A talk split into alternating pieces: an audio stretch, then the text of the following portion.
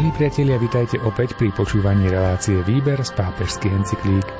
Aj dnes pokračujeme v čítaní a komentovaní dokumentu Medzinárodnej teologickej komisie Synodalita v živote a v misii cirkvi. Aktuálne začíname s čítaním 3. kapitoly, ktorá nám podáva už konkrétne inštrukcie okolo organizácie samotnej synody. V nasledujúcich stretnutiach si podrobne predstavíme subjekty, štruktúry, procesy a synodálne udalosti. Pohodu pri rádiách prajú tvorcovia relácie Miroslav Kolbašský, Anton Fabián, Jaroslav Fabián a Martin Ďurčo.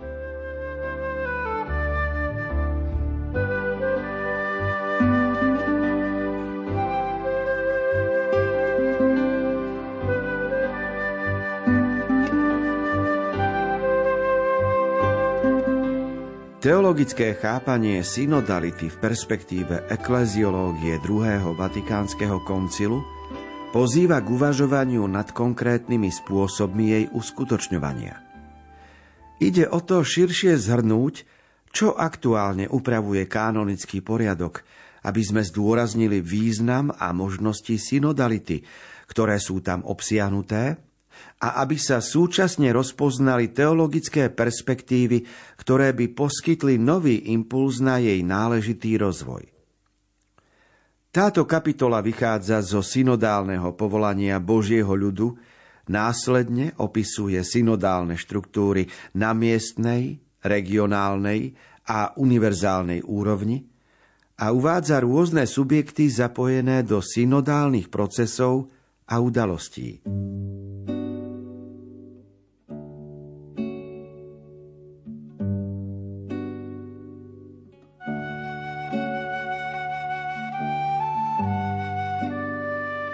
Otvárame novú tretiu kapitolu dokumentu Medzinárodnej teologickej komisie z roku 2018 a tá sa týka uskutočňovania synody, to znamená subjektov, ktorých sa to týka, akú to má mať štruktúru, aké procesy sprevádzajú synodu a aké synodálne udalosti možno očakávať.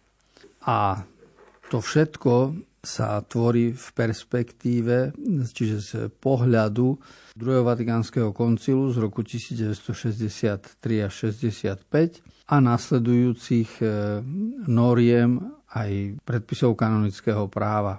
No a začneme hovoriť o synodálnom povolaní Božieho ľudu a potom o ďalších skutočnostiach, pretože sa začne hovoriť o subjektoch, ktorých sa synoda dotýka.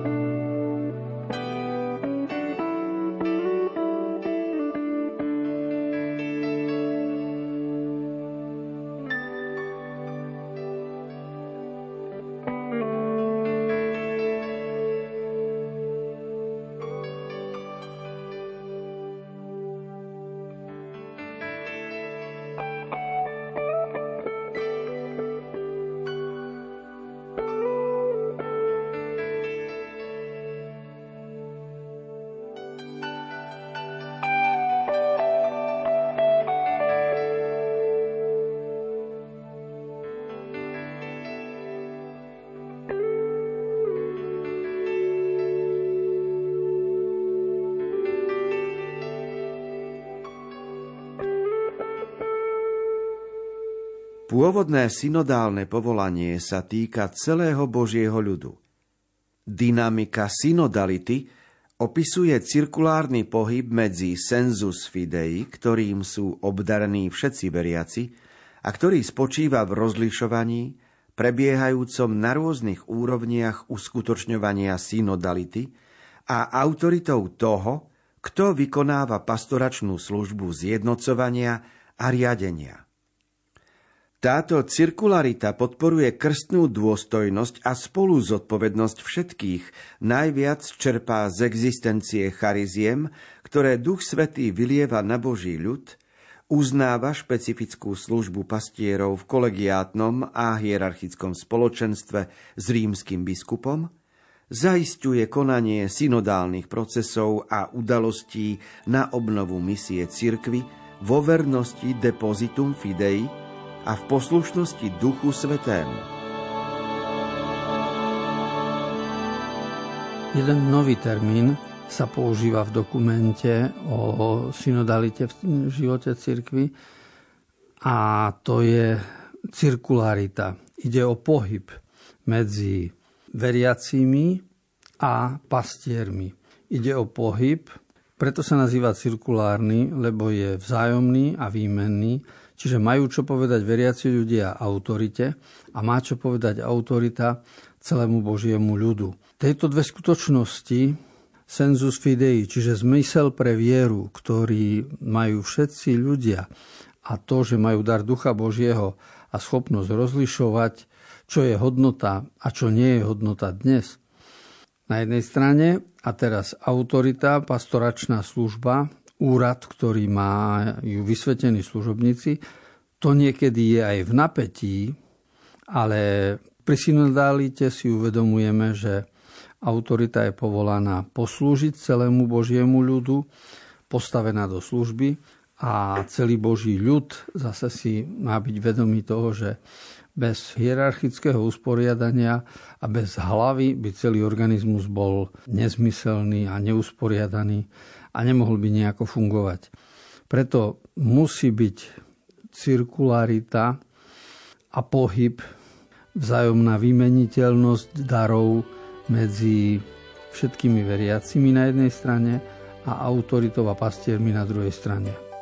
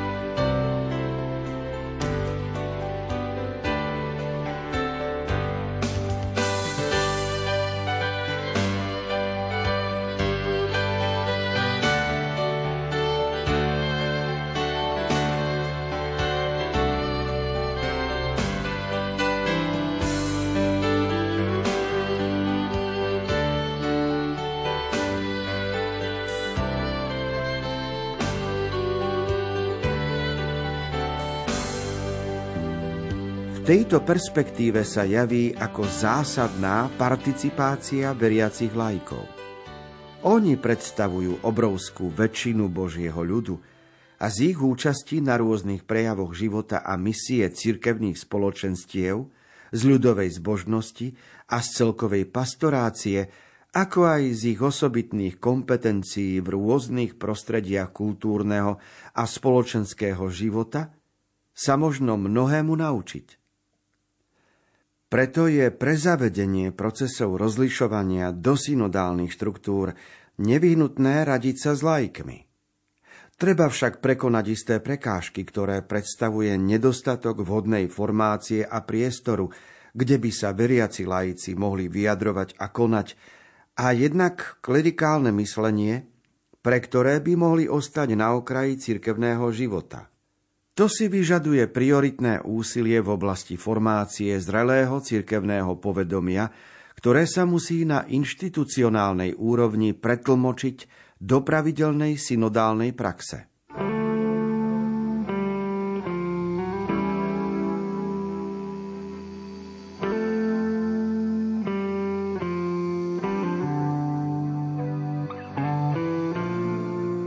Keď hovoríme o synode, tak hovoríme z hľadiska času od niekedy 2021 do niekedy, aby sa to uzavrelo. Už aj etapy sú stanovené.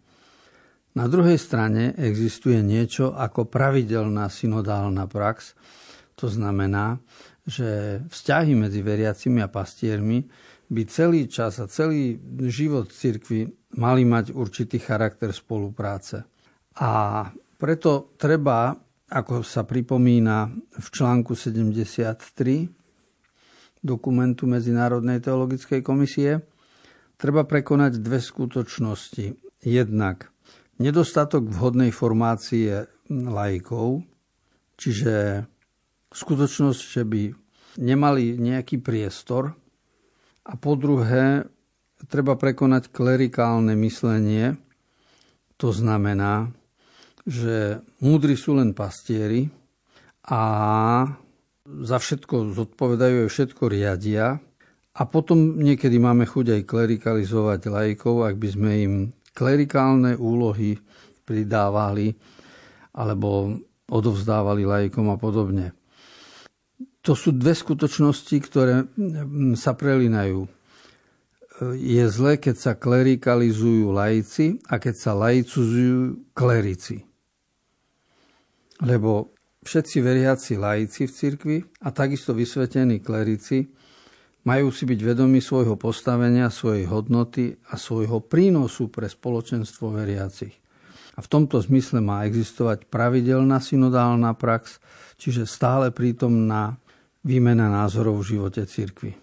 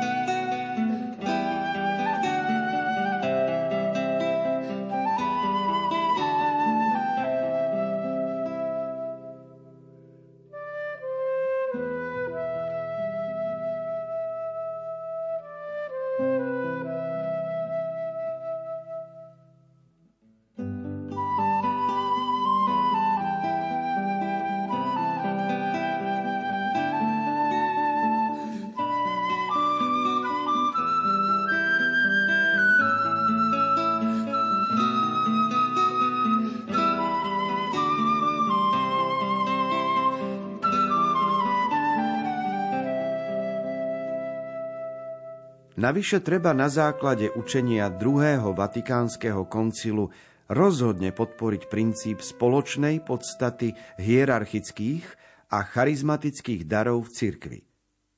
To si vyžaduje, aby sa do synodálneho života cirkvy zapojili aj spoločenstvá zasveteného života, cirkevné hnutia a nové komunity. Všetky tieto reality, ktoré vznikli často na podnet chariziem od Ducha Svetého, prijatých na obnovu života a misie cirkvy, môžu poskytnúť dôležité skúsenosti prejavov synodality v živote spoločenstva a dynamiky komunitného rozlišovania, ktoré sú v nich prítomné, ako aj podnety na objavenie nových spôsobov evangelizácie. V niektorých prípadoch ponúkajú tiež príklady integrácie rôznych cirkevných povolaní v perspektíve ekleziológie spoločenstva.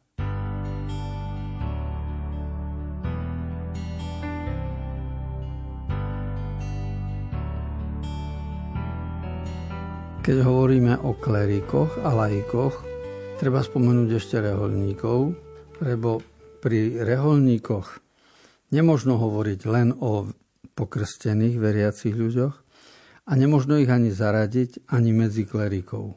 Reholní, čiže zasvetení ľudia, stoja medzi laikmi a medzi klerikmi, ale to v tom zmysle, že zasvetený život je vlastne rozvinutý krstný život, teda nie je to len laik, je to reholník, ale na druhej strane nie je vysvetený na určitú službu, teda nie je klerik. To znamená, že postavenie reholníkov zasvetených, postavenie cirkevných hnutí nových komunít má svoje špeciálne miesto ale je takisto mm, vždy odporúčané, vždy jednak schválené. Dotvára to celú dynamiku života cirkvy.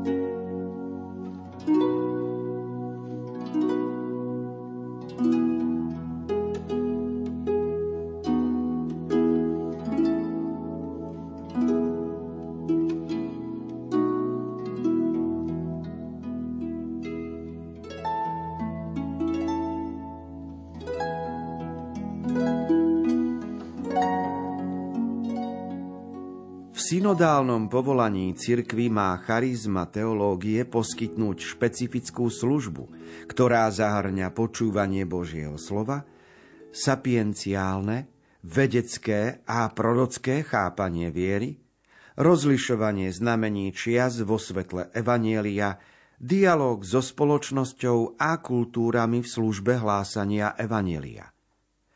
Spolu so skúsenosťou viery veriaceho ľudu a kontempláciou pravdy, ako aj s kazateľskou činnosťou pastierov, prispieva teológia k čoraz hlbšiemu pochopeniu Evanielia. Navyše, ako každé iné kresťanské povolanie, tak aj služba teológov, okrem toho, že má osobný rozmer, má tiež komunitný a kolegiátny charakter. Cirkevná synodalita preto zavezuje teológov, aby robili teológiu synodálnou formou, rozvíjajúc schopnosť vzájomne sa počúvať, viesť dialog, rozlišovať a integrovať mnohé a rôznorodé postoje a perspektívy.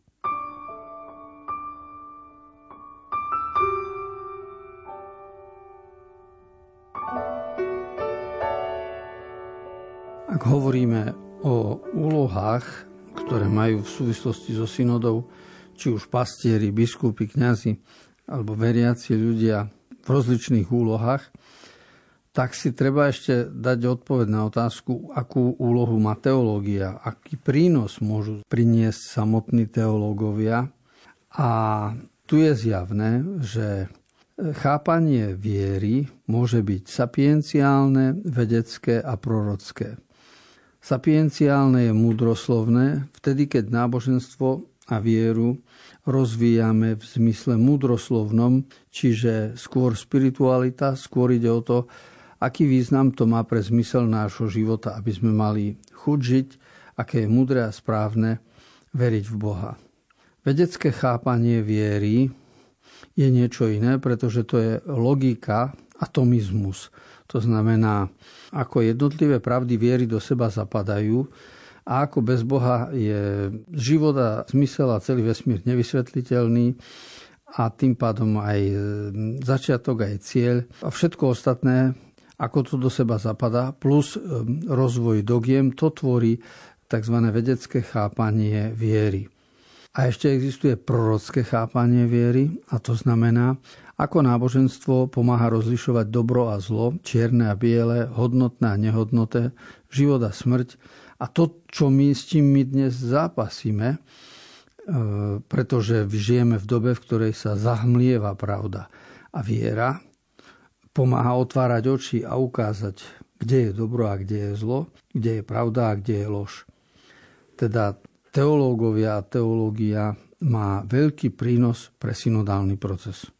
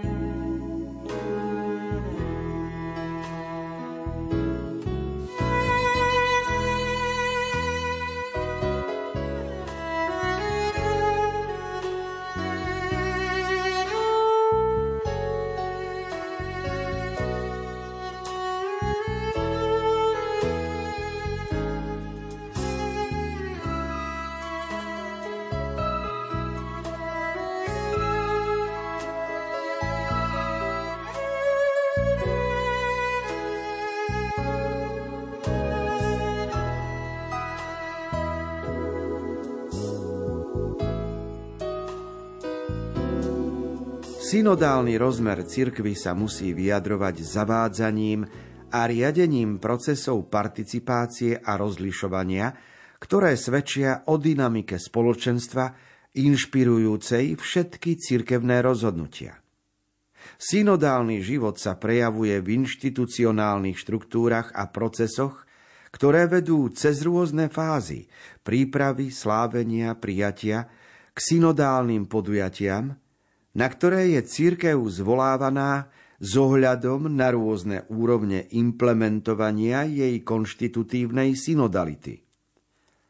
Táto úloha si vyžaduje pozorné počúvanie Ducha Svetého, vernosť učeniu cirkvy a zároveň kreatívnosť pri určovaní a aplikovaní najvhodnejších nástrojov na pravidelnú participáciu všetkých, vzájomnú výmenu darov výstižné čítanie znamení čias a efektívne misijné plánovanie. S týmto cieľom musí uskutočňovanie synodálneho rozmeru cirkvy integrovať a aktualizovať dedičstvo dávneho cirkevného poriadku, a to prostredníctvom synodálnych štruktúr, ktoré vznikli na podnet druhého Vatikánskeho koncilu, pričom musí byť otvorené aj tvorbe nových štruktúr.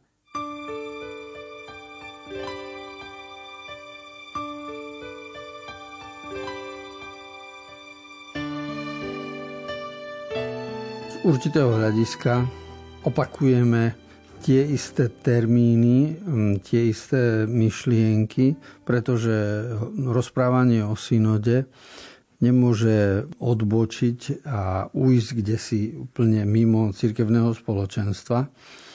Ale dôležité je porozumieť synodu ako inšpiráciu, nielen ako nejaké zavádzanie noriem alebo zavádzanie novôd, ale inšpiráciu, ktorá pochádza z Ducha Božieho, z vzájomného dialógu, z rešpektu, z úcty, ktorú máme voči sebe vo všetkých stavoch, ktoré v cirkvi prežívame.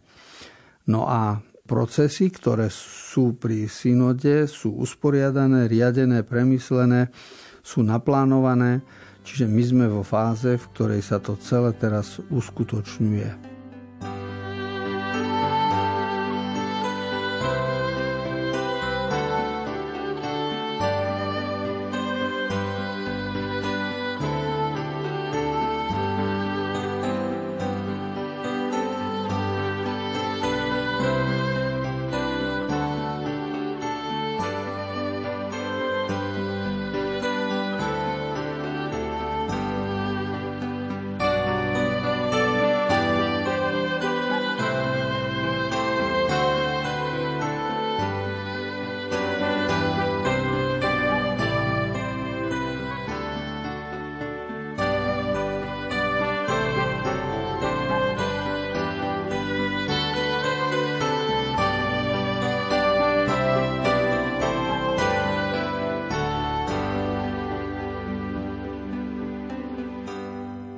Synodalita v živote a v misii cirkvi.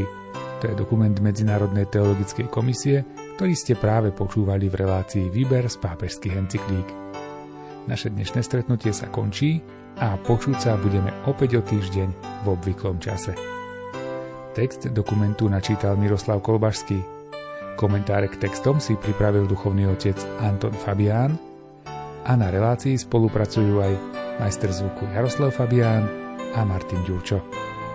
Prajeme vám ešte príjemný deň v spoločnosti Rádia Lumen.